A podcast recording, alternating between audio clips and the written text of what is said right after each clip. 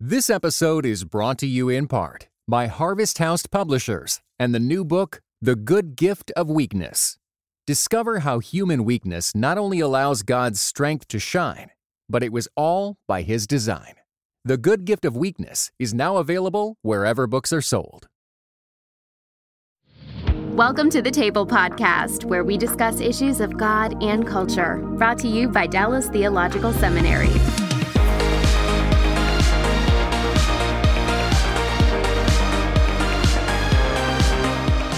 Welcome to the table. We discuss issues of God and culture. My name is Darrell Bock, and I am executive director for cultural engagement at the Hendrick Center at Dallas Theological Seminary. And I guess our two Australians and Simon Smart, who is in Sydney.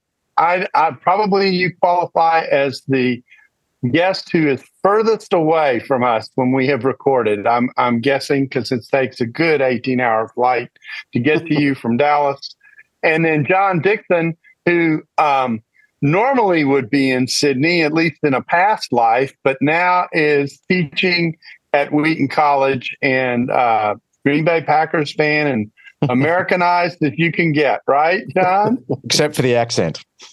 That's exactly I th- right. I think, Something. I think my accent has got more Australian in the year that I've been here. Yeah, well, well, you know, I do that too when I say I'm in Texas and I'm in Australia we can both play that game. Anyway, uh, so it's great to be with you guys. Our topic is Australia. We're going to talk about the church in Australia, the situation that exists. I'm going to begin with you, Simon. You work for the Center for Public Christianity, and just to make it clear that you are in Australia, that's spelled C E N T R E. Okay, that'll that'll that'll give some of our American friends pause. But anyway, uh, talk a little bit about why the center existed and why you and John uh, uh, created a center in Australia for the church. Yeah, thanks, Darrell. It's good to see you. Good to see you, John. The um, we, I'm just going to say I've done that Dallas to Sydney flight a number of times, and it's a it's a long one, especially when you sit up the back. it's a long one. There aren't enough good movies. anyway, yeah, so it's good good fun to be to be with you. Well, it's 15 years ago that John uh, and you know we got together with a few others and and John's it was John's idea by the way, but uh, I think we both felt very keenly that um, in Australia there's a huge amount of misunderstanding really about what's core to Christianity. So we set out to, and we've continued to do that, to try to promote the public understanding of the Christian faith, uh, which we feel like is really lacking in Australia. And I thought sure we'll talk about you know why that might be, but that was the aim. And so um, we thought we want to direct everything we do to the secular person and fi- try to find ways of having better conversations about what's core to Christianity, what it might have to say to, you know, contemporary life.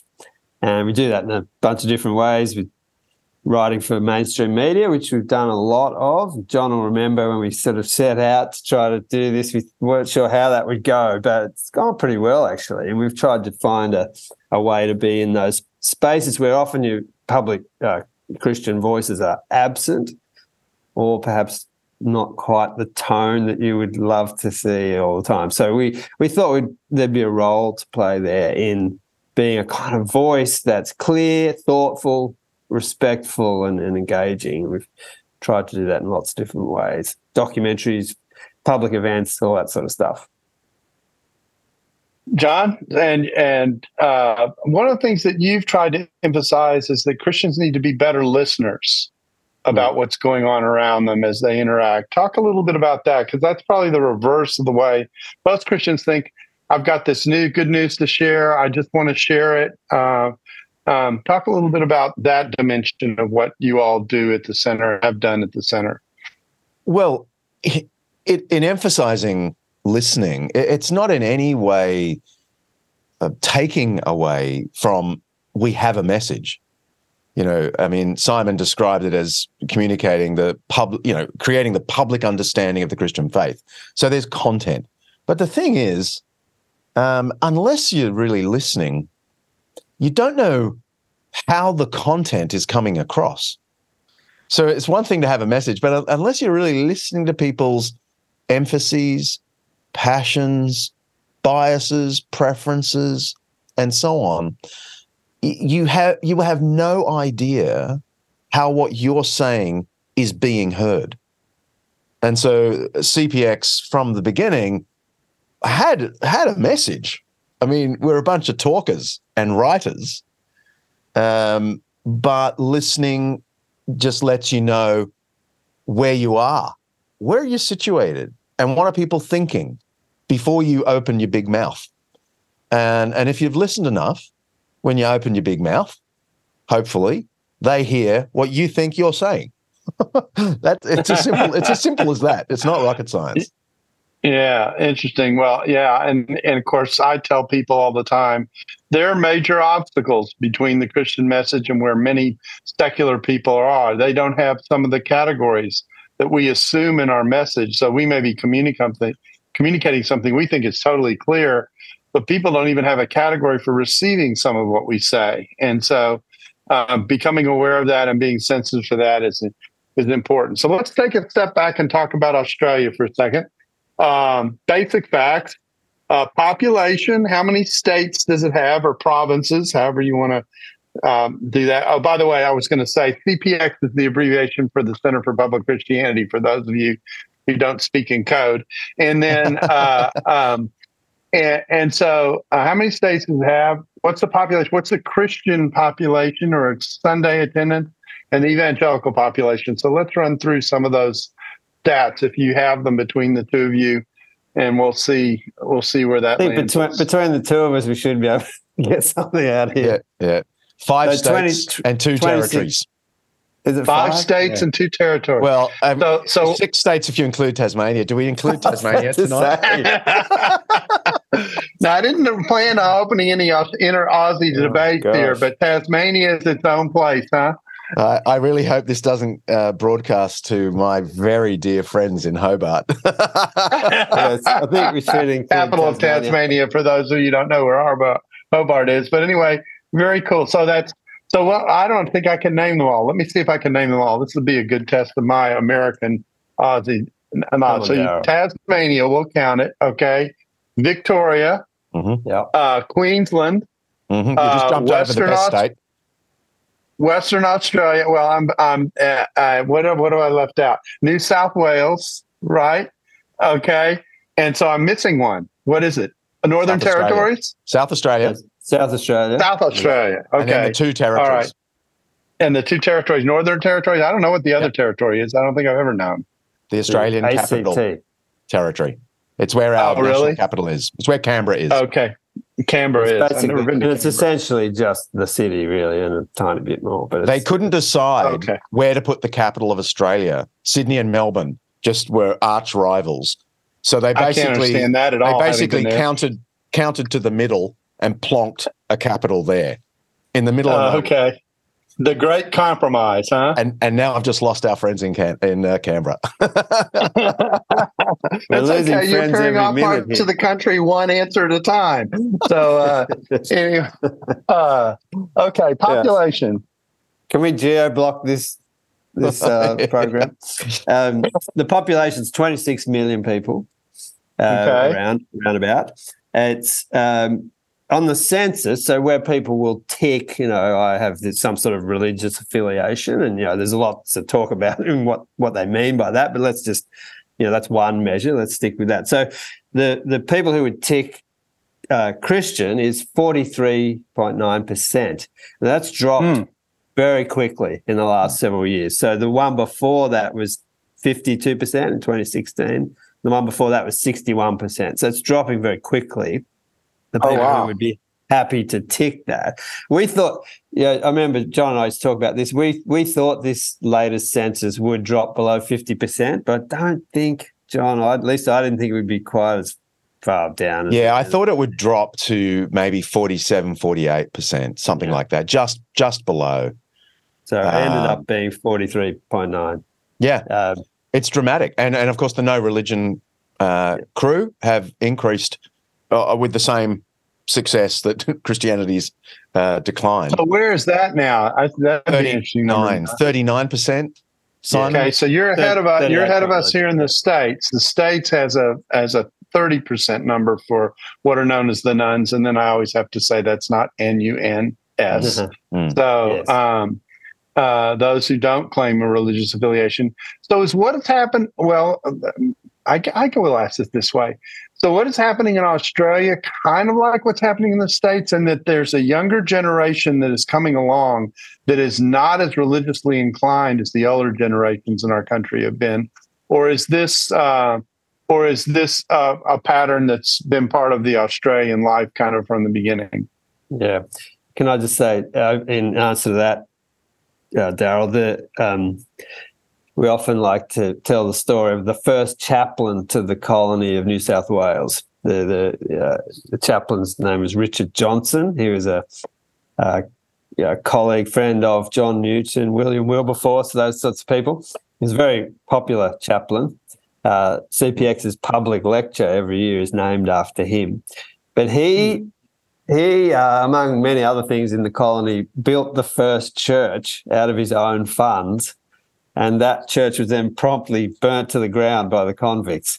So we we often say there was an uncomfortable relationship with religion ever ever since that moment, and it's true. Australians have a weird. I'd love to talk more about this today because they have a weird relationship with religion.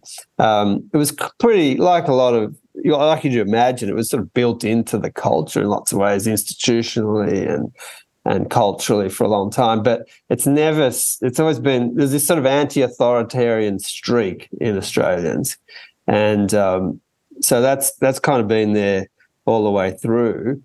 But it has been in our lifetime. It's really dramatically shifted. So, you know, back when I was a kid, even if you weren't a real churchgoer, let's say you're going to get married, you'd turn up at the church to get married. That would have been just a natural thing to do. It's almost no one would do that now. It's like a unless they're a committed kind of Christian person. So, as a, mm, you know, this is a kind of these sorts of indicators are interesting to me because you know that was once a thing you would do, but even in the last fifty years, that's changed a lot. So most people now would have a non-religious celebrant, uh, including, and this is sometimes a surprise to me, but including for funerals as well. So Hmm. yeah, it's it's um, it's been a big shift. You've got a generation of people now that have had really no meaningful contact with Christianity. So it presents a really interesting, doesn't it, John? Like kind of moment really to speak to people who have both a baggage. uh, There's still a sort of there's a bit of resentment about you know the church and and the claims to authority of the church, but a deep naivety in terms of what what it's actually about.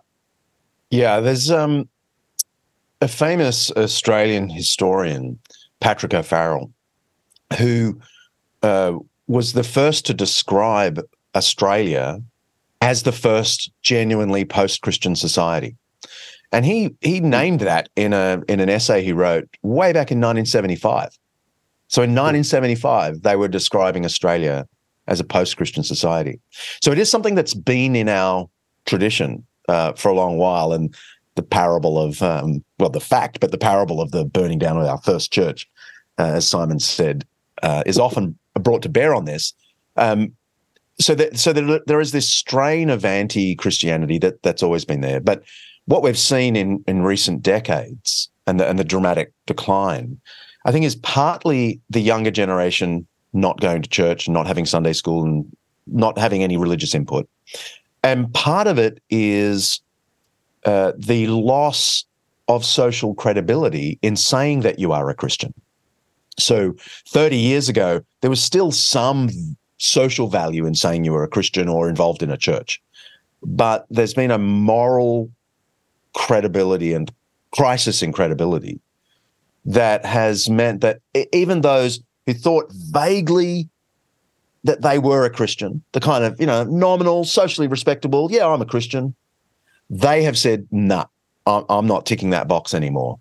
There's no value to it anymore. I think that is a real part of this story. Not it's not the whole story, but it's a genuine part of the story. Um, and and and in a way, it's going to just keep going until the real number of you know genuine Christians for you know for whom there is no social value in saying you're a Christian uh, is revealed. by by the data, and it might be as low as twenty percent in Australia. So I think we've got a long way to go from forty four percent. Interesting. So, and this is happening here too. The number of people who are who are culturally Christian, mm-hmm. Christian because the environment uh, allowed you to affirm it and it gave you some spiritual connection. Mm-hmm. Um, that number is dropping here in the states as well, and that's that has some element of uh, of the adjustment in our own numbers. But that's not the only thing that's happening. Um, there there is a, just a, re, a general reduction as well, and the risk of losing. Uh, here, we've got the risk, of course, of losing an entire generation uh, of people to the faith as these numbers change. Um, let me, uh, I, I, need to go back and collect one piece of Australian history so that people who don't know Australia's history will appreciate it. And that is um, Australians' origins aren't the most honorable at their start. Is that a fair way to put it? I won't uh, have that said. We we take great pride in the fact that we come from British convicts. From British convicts, I mean, you right. can have your pilgrim fathers with their prayers and psalm singing. We are rum drinking, swearing, anti-royalty thieves and um, and we're proud of it. In fact, the, the word it's the word penal true. the word penal is honored in the roots of Australia. Is that correct? It's it is. And if your people trace their ancestry, they'd be glad to. Mm. It's actually true. Like people would be glad to say, "Oh no, our our ancestors were convicts. They weren't part of the you know the establishment." It's even and, worse than that because anyone who can say they're related to Ned Kelly who was the most notorious bushranger. Like I don't know what what's the equivalent in America? Horse thief, kill, like, yeah, like those. Yeah, a bandit out in the wild west. So if you if you are somehow related to Ned Kelly, it's a it's a thing of pride. It's truly weird. And our genuine national song is not Advance Australia Fair. It's um, Waltzing Matilda, right? And if anyone goes and listens to that, it's a song about someone escaping the police who jumps into a billabong and dies rather than get caught by the cops. oh my goodness! yeah, well, what an honorable starting place. Yeah, no, yeah. So, uh, well, I always knew Australia was different. I just didn't know how different it was. So, mm-hmm. um, uh, so, so the evangelical population in in Australia, what what is that? Where does that sit? What's that? What's that percentage? What's that? that well, you said. Well, let me do one other thing before I go there. You said population around 26 million. Did I get that number mm-hmm. right? Yeah. Um, how many of those are in Sydney and how many of those people are in Melbourne? Because those are the two big cities. Yes. It's about four to five in the Sydney area and three to four in Melbourne. I think that's about right, Simon. Almost. It's actually changed, John, since you've been away. Um, what have you been doing? we've been Melbourne's John been led an exodus to America. Go ahead. Melbourne's, Melbourne's been growing, and it's they're, they're, much closer to. And depending how you divide it all up, they've this year they reported that Melbourne had just tipped above Sydney. I don't believe it. I'm afraid to tell you. So, oh, really? So Melbourne is now the largest city in Australia, according to the figures this year. But um, it's a good point to raise about this, the population of Australia because they're mostly in huge, a couple of big metropolitan centres, Sydney, Melbourne. And then they hug the coast as well. So the eastern seaboard, yeah. most of the population's there and then hugging the coast. And huge parts of Australia are kind of uninhabitable. That's a, I've been, similar I've been told, geographically. I've USA. been told that if you drive in Western Australia and leave Perth, and go north, that you will go north and north and north and north and north and north and north and not see almost anything. Mm-hmm. Yeah, it's if you fly from Sydney to Perth, um, and and and try and look out for cities along the way, you won't spot one. Yeah, yeah. It's it's, it's nothing like flying. Yeah. yeah, East Coast to West. Yeah. It's nothing like yeah. flying New York to LA. No, no yeah. Bit, it always. I'm always struck by that if I have flown in the US that you just mm. look down and you see city after city after city. It's the absolute reverse in Australia. You can watch. Yeah, well, movie. we're ten times bigger than you are in population easily. Mm-hmm. Uh, oh, yeah. So. Uh, yeah. You can watch a movie, but, yeah. then look out the window, and the view hasn't changed. yeah. The, so okay, so let's come to let's come to the makeup of the church in Australia, and particularly evangelicals. Um, uh, let's do Protestants, Catholics, evangelicals, and then I'll ask about other religions. So, hmm. I'm hoping John might know some of this. So Catholics, I think I'm right in saying uh, twenty uh, percent of the population. Does that seem about right to you, John? Yep. Yep. Anglicans are nine point eight percent, but that wouldn't mean evangelical, and we'll talk about that. Um, and then there's a category of not, you know, not a mainline denomination, which is that's the one area that's growing, the sort of non sort of uh, affiliated, which has got to about two point seven percent, evidently. Do that? Do those groups tend to be evangelical? Yes. Yeah. Uh, yeah, I mean, they're, they're, yeah, pro, uh, Pentecostal, Pentecostal, Pentecostal, yeah, Pentecostal. Okay. Uh-huh. Mm-hmm. Um, so Pentecostal movement is growing in in Australia. Yes, it's taken some hits in recent years. Because um, that's Hillsong, right? Yeah, yeah, and yeah. and and our friends out at Hillsong have taken some real hits. Uh, yeah, but but you know, overall, the trend is that Pentecostals are growing. Um, most main lines are not. Um, the m- most of them are declining. Most of the main lines are declining. Uh, there's a there's a different story with Sydney Anglicans.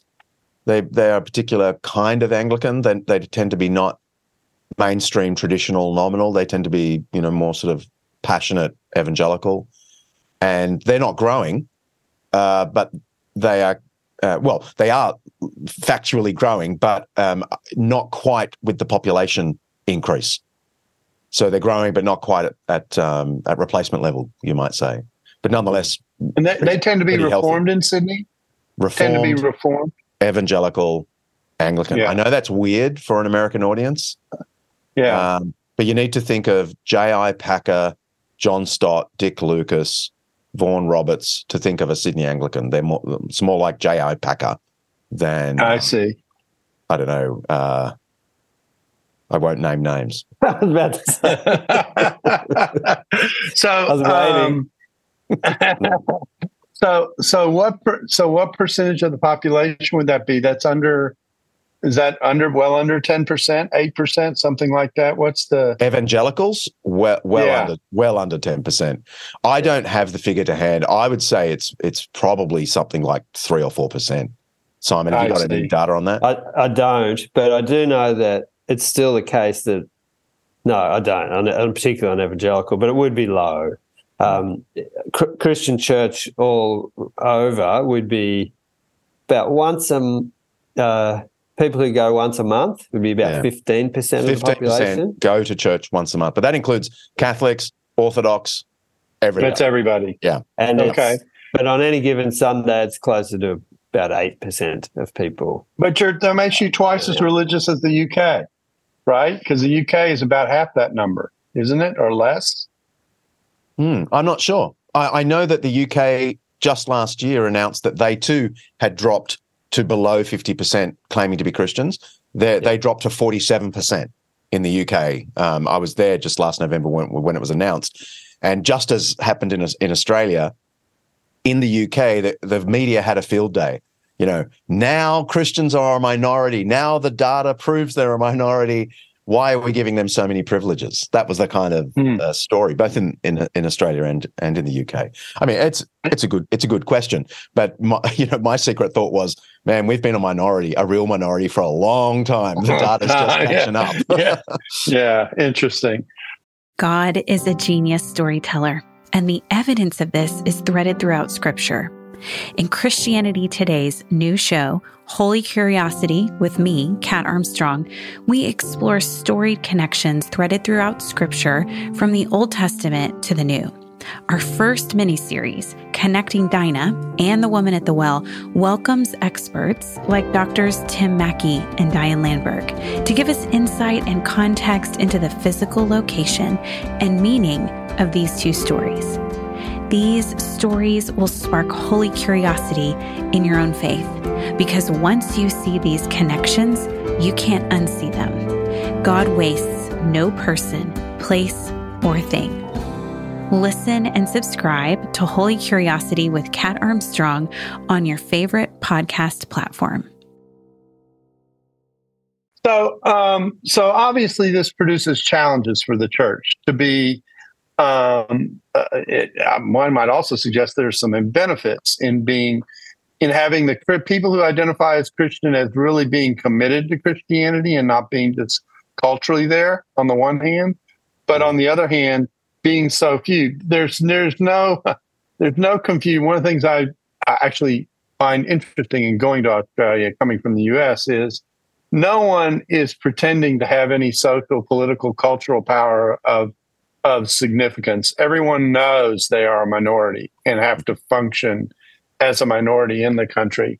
So, talk about the challenges that face Christianity. You've talked about the public perception of Christianity in Australia. What is it that you felt like you needed to to provide for people? Yeah, there's there's lots there are lots of challenges in Australia. Um, there's there's just a huge amount of apathy as well when it comes to thinking about deep human questions, and we're always trying to provoke the imaginations of people to ask these sort of questions. And uh, particularly at CPX, we're trying to sort of look at what are the foundational things that you build your life on, and, and you know, what does it mean to be a human being? What's the shape of the good life? What, you know, where am I going to get meaning and satisfaction and these sorts of things? I don't think Australians have been good at answering those sorts of questions or even addressing them. We're very good at distracting ourselves. Um, there's a sort of superficiality in that way. It might come from there was a, a Australian very famous um, rock band called Midnight Oil, and they had a song called "Too Much Sunshine." And uh, I've often wondered about that. You know, Australia has a very kind of hedonistic, especially in certain parts of the country, approach to life. It's all about the good good times and the the weekends and being out on your boat or doing whatever it is, you know, fun thing you can do. And there's this sense that people live in a pretty, they live a very materially prosperous um, life here. And you know, it might be that question of if you feel like you're already in heaven, you don't need to think about uh, those sort of questions. So, uh, on the one hand, I'd say that a, a, a, thin, I've sometimes described it as a thin layer of resentment, but over a sea of apathy. You know, people mm. really are quite apathetic. But on the other hand, we have huge and interesting and sobering statistics on things like loneliness and uh, disaffection and anxiety and suicide rates and all these sorts of things. And we, you know, I'm always paying, trying to pay attention to those as they sit alongside other stats, and to say that, you know, human beings are human beings everywhere, and they do need a big story to belong to. They do need uh, answers to to longings that they have, and we just we feel like yes, on the one hand, you could get depressed about what's happening terms of a kind of a spiritual conversation in Australia. But and on the other hand, there are great opportunities to talk to people about these these things and find ways into the conversation. I, I really, really uh, like what John was saying earlier about becoming good listeners, as not just as people working in the work we do, but as as a Christian community, to, to really loving the community around you, and, and you have to know them well to do that. They say two thirds of people in Australia say they don't have a close friend who's a Christian. And that mm. for me is a very telling thing. Like the need, the opportunity is for Christians to be out in their communities living lives of, of service of the common good in order to provoke that sort of, well, to, to do what they should be doing and also to kind of invite the question of why you live like this or why you're that kind of person. So yeah, I think that there are huge challenges. It'd be silly to kind of play those down. But but the interesting thing, opportunities. Well, yeah, on that opportunities side, um, one of the curious things about Australia, you know, we've talked about the decline of religion, but there's eh, there's a lot of enduring background belief. Hmm.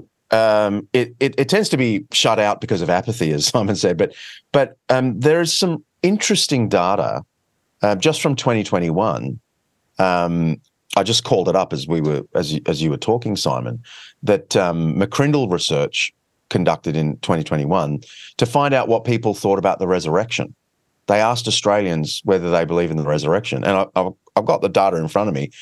Um, those who were certain it didn't happen in Australia was only fifteen percent. Okay, so it didn't happen. Uh, those who think it's really unlikely, twelve percent. Okay, so let's just add fifteen and twelve.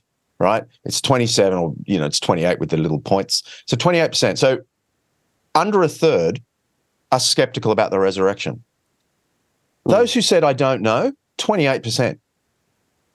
Okay, but the most extraordinary thing from this survey is those who are certain Jesus rose again from the dead, 23% mm. in Australia. Okay, those who think it's possible Jesus Christ rose from the dead, 20%. So 43% of Australians are open to the resurrection. And then another 28 aren't sure.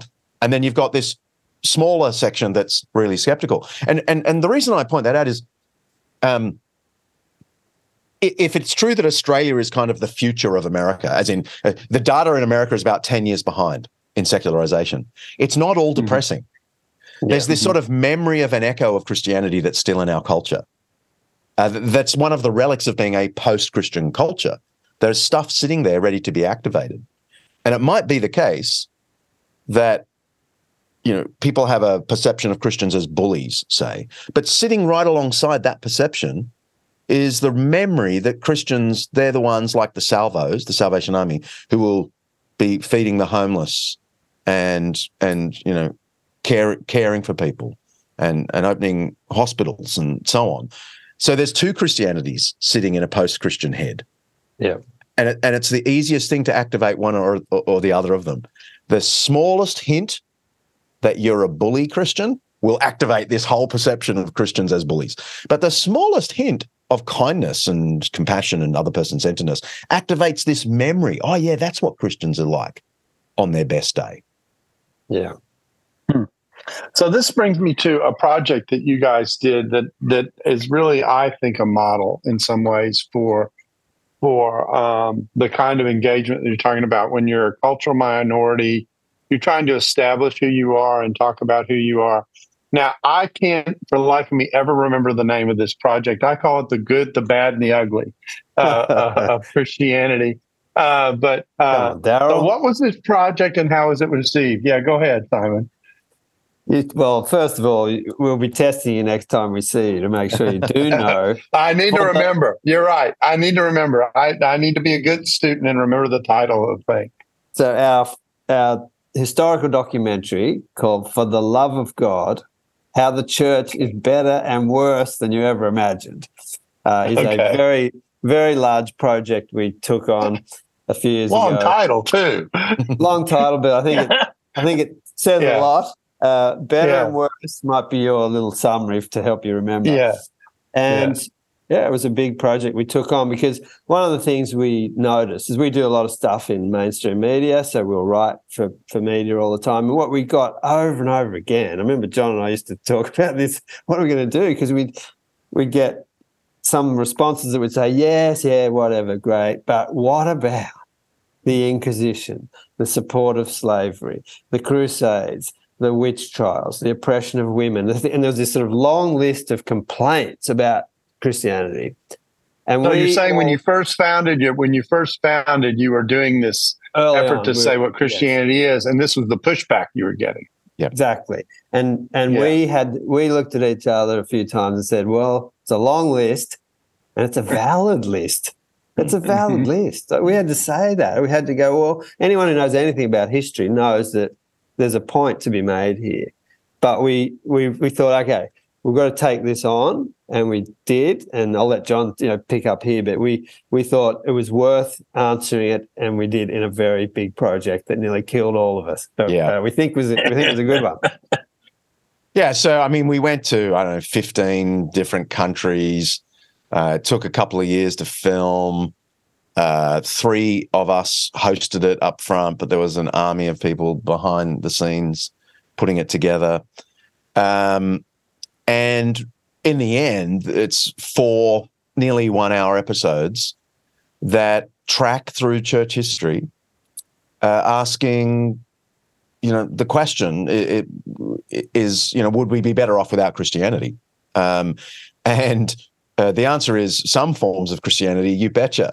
you know, uh, it, it, it's it's a uh, the project definitely was open and honest about the f- failures of, of Christians.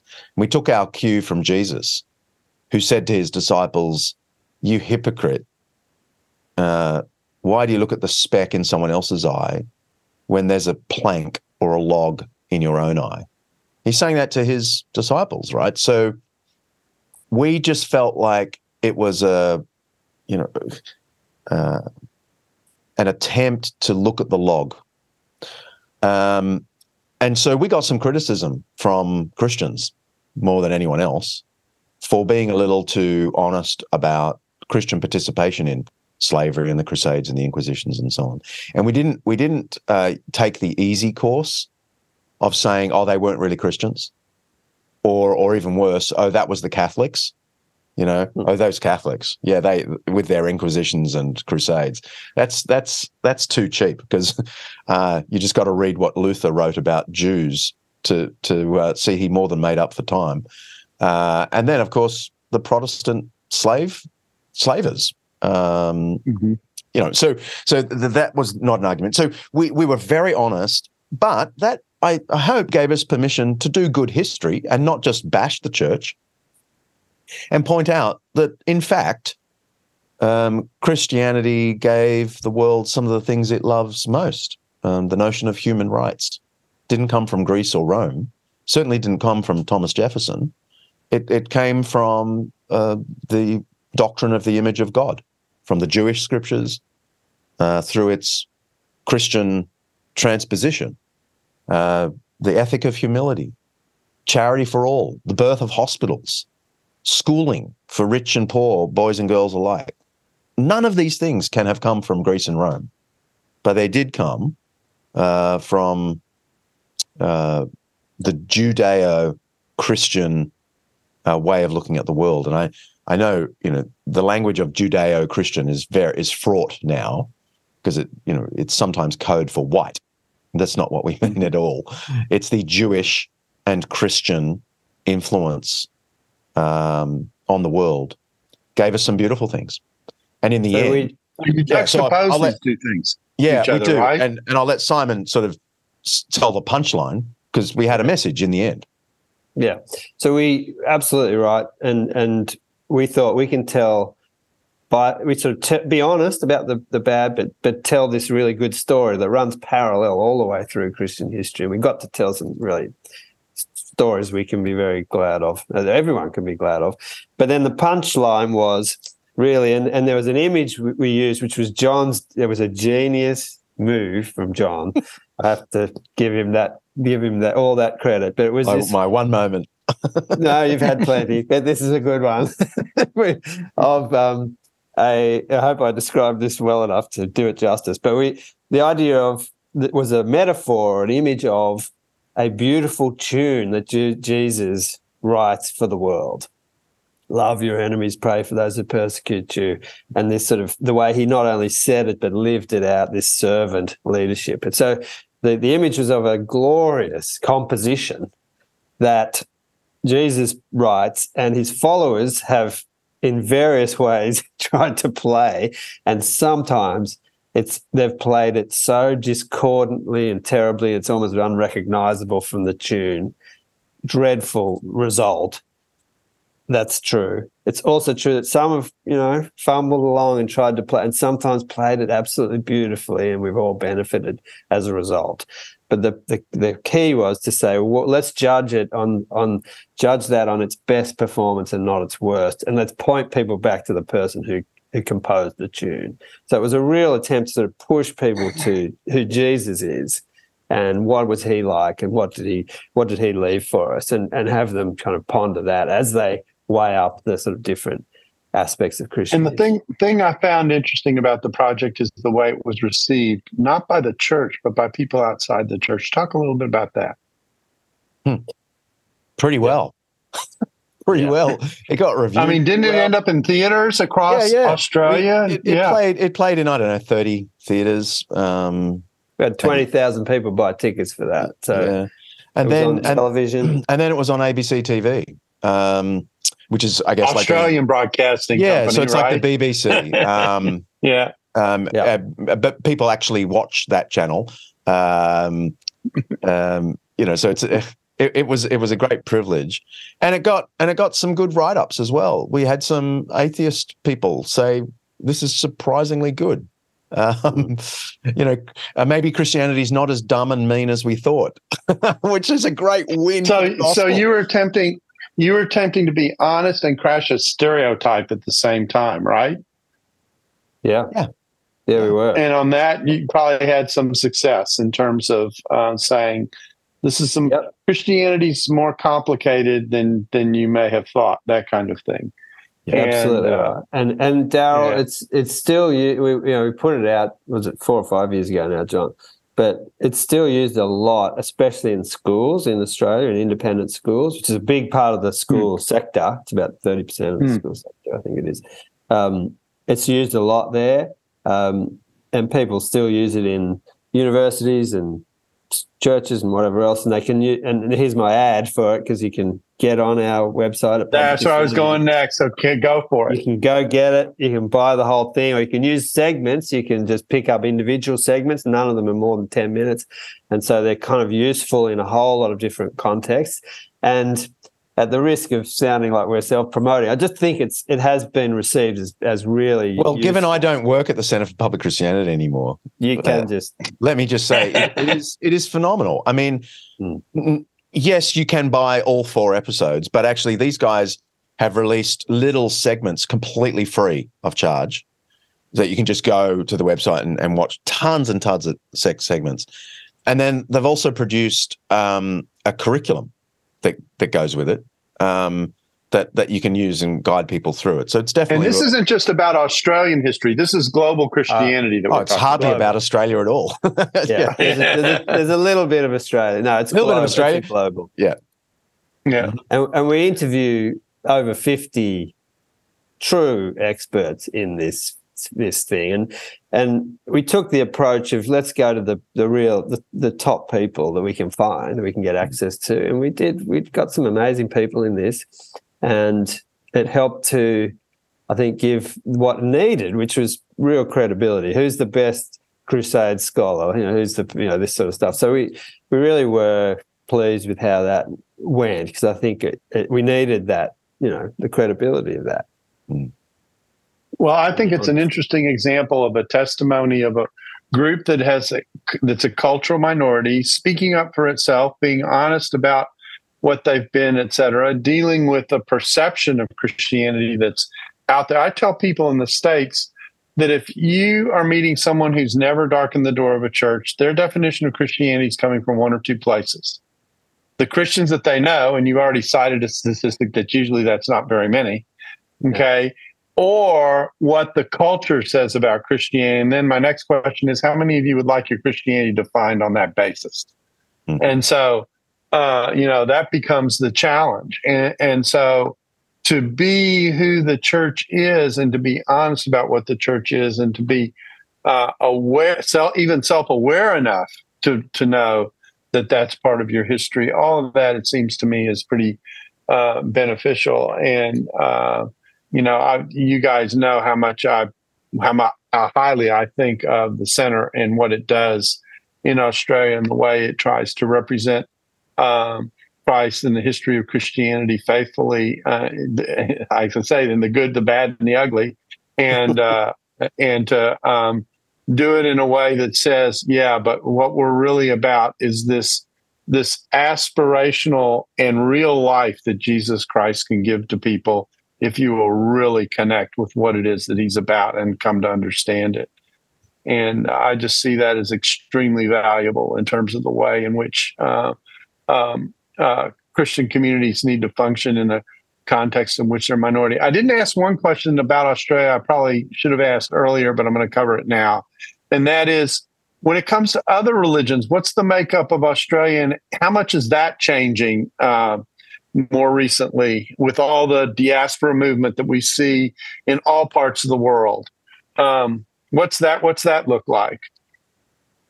Yeah. Um, Simon's probably got the figures? I've got a few figures here. Um, so it, it's it's still a really small part of of the religious makeup of the of the nation, but and it's nearly all. A lot of this is through migration. We have uh, you know, very big you know, levels of migration to Australia. So uh, we have uh, Islam uh, is at three three point two percent of the population. Those who are Hindu, and these of course are people uh, migrating to Australia on the on the whole, two point seven percent Hindu, two point four percent Buddhist. Um, there's a there's tiny other you know percentages you know Sikhs. There's some. There's, it's quite a. I mean, there's a. The, you get a representation of a big range of different religions, but they at, the, at this point are still really quite small percentage wise. So is that is that going up over the Yes. recent years versus what it used to be? It's going Yes. up, and, and that would be largely through um, migration. Yeah, And for example, it- in the last adds a- census, Hinduism was the fastest growing religion. Right. it wasn't Oh, because wow. Hindus are evangelizing; it's just because of Right. immigration from India. They're coming in, huh? Yeah. And of course, the other issue that you all have had in your past that's that's unique to you all, well, maybe it isn't. It isn't unique. It's the kind of thing that happens in a variety of places. Is your relationship to the Aboriginal population and the issues that that has raised for you all? Um, it, it maybe the analogy is the American Indian issue with us here in the states, but I know that that's another issue that that um, triggers reaction in the country. Yeah, rightly so. Um, I mean, in some ways, it's even worse uh, in Australia than than what happened in um, America. Uh, I mean, at least at least the American founders tried to have treaties with Indigenous people in America. Uh, I know you didn't keep many of your treaties, uh, to put it right. mildly. Um, yeah. but we did. We didn't even Do that. condescend to have any kind of treaty with indigenous people. We they were like non-entities in the way we we treated them. Um, Hmm. And there have been lots of attempts to to care for them and and and so on, but we've never we've never made up for what we've done to indigenous people. And Yeah, one of the things that stands out to me, and you probably won't like the fact I'm going to bring this up, but uh, is the difference between the way the Aborigines were treated in Australia and what I see or sense happened in New Zealand, oh, absolutely, and that there was a, there's a big difference between the way, basically, the same kind of problem was handled in two different contexts. well, the Uh, Maori were allowed were, were able to fight back and force the settlers to a treaty. Um, Uh-huh. Indigenous people in Australia just weren't able to be in that powerful enough position, and you know, so lost out. And Simon and I would both would both tell you probably. Uh, I I don't know how you just voted, but I'm pretty sure how you voted, Simon. Uh, there was just a, a loss of a very, you know, a, a national referendum to change our constitution to recognize Indigenous people and give them a voice to Parliament. And sadly, it went down 60 40 against this. Uh, yeah, I'm so aware of that. I think Yeah. we're, I don't think we're in a very good position. Weirdly, though, Darrell, uh, the percentage wise, there are more Indigenous Christians than there are um, uh, non Indigenous Christians in Australia, percentage wise, as a percentage. Interesting. It's it's Uh, much higher, isn't it, in, yeah. than the general? So the There was a- missionary impact on the indigenous population is Partly still that. having an effect. partly that, and partly there was a big Indigenous run revival in the 1970s throughout Australia. Hmm. Some some Indigenous evangelists went nuts, and loads Hmm. of people became Christians, and it's um, you know, it's continuing to to bear to bear fruit. So God has been What- what is the- despite What's what the we've done to them. Aboriginal population in Australia? Is that a tiny. It's on- yeah, it's only it's only about four percent. Uh, depends Hmm. how one counts it, and people, uh, pe- people are more or less willing to say they've got Indigenous heritage. So it's a little bit difficult, but it's around four percent. Interesting. Huh? So it's nothing Well, like the been- eighteen percent of say African Americans. Right. I think it's about eighteen percent. Is that is that some? That's a, yeah, well, it's it's it's slightly small. I mean, it the tricky thing in the U.S. of course is you got the African Americans and you got the Hispanics, and they Hmm. the the Hispanic minority population is bigger now than the African American population, but the African American population has all the history behind it in terms of the impact on the nation. So that's that's the hmm. dynamic of what goes on here.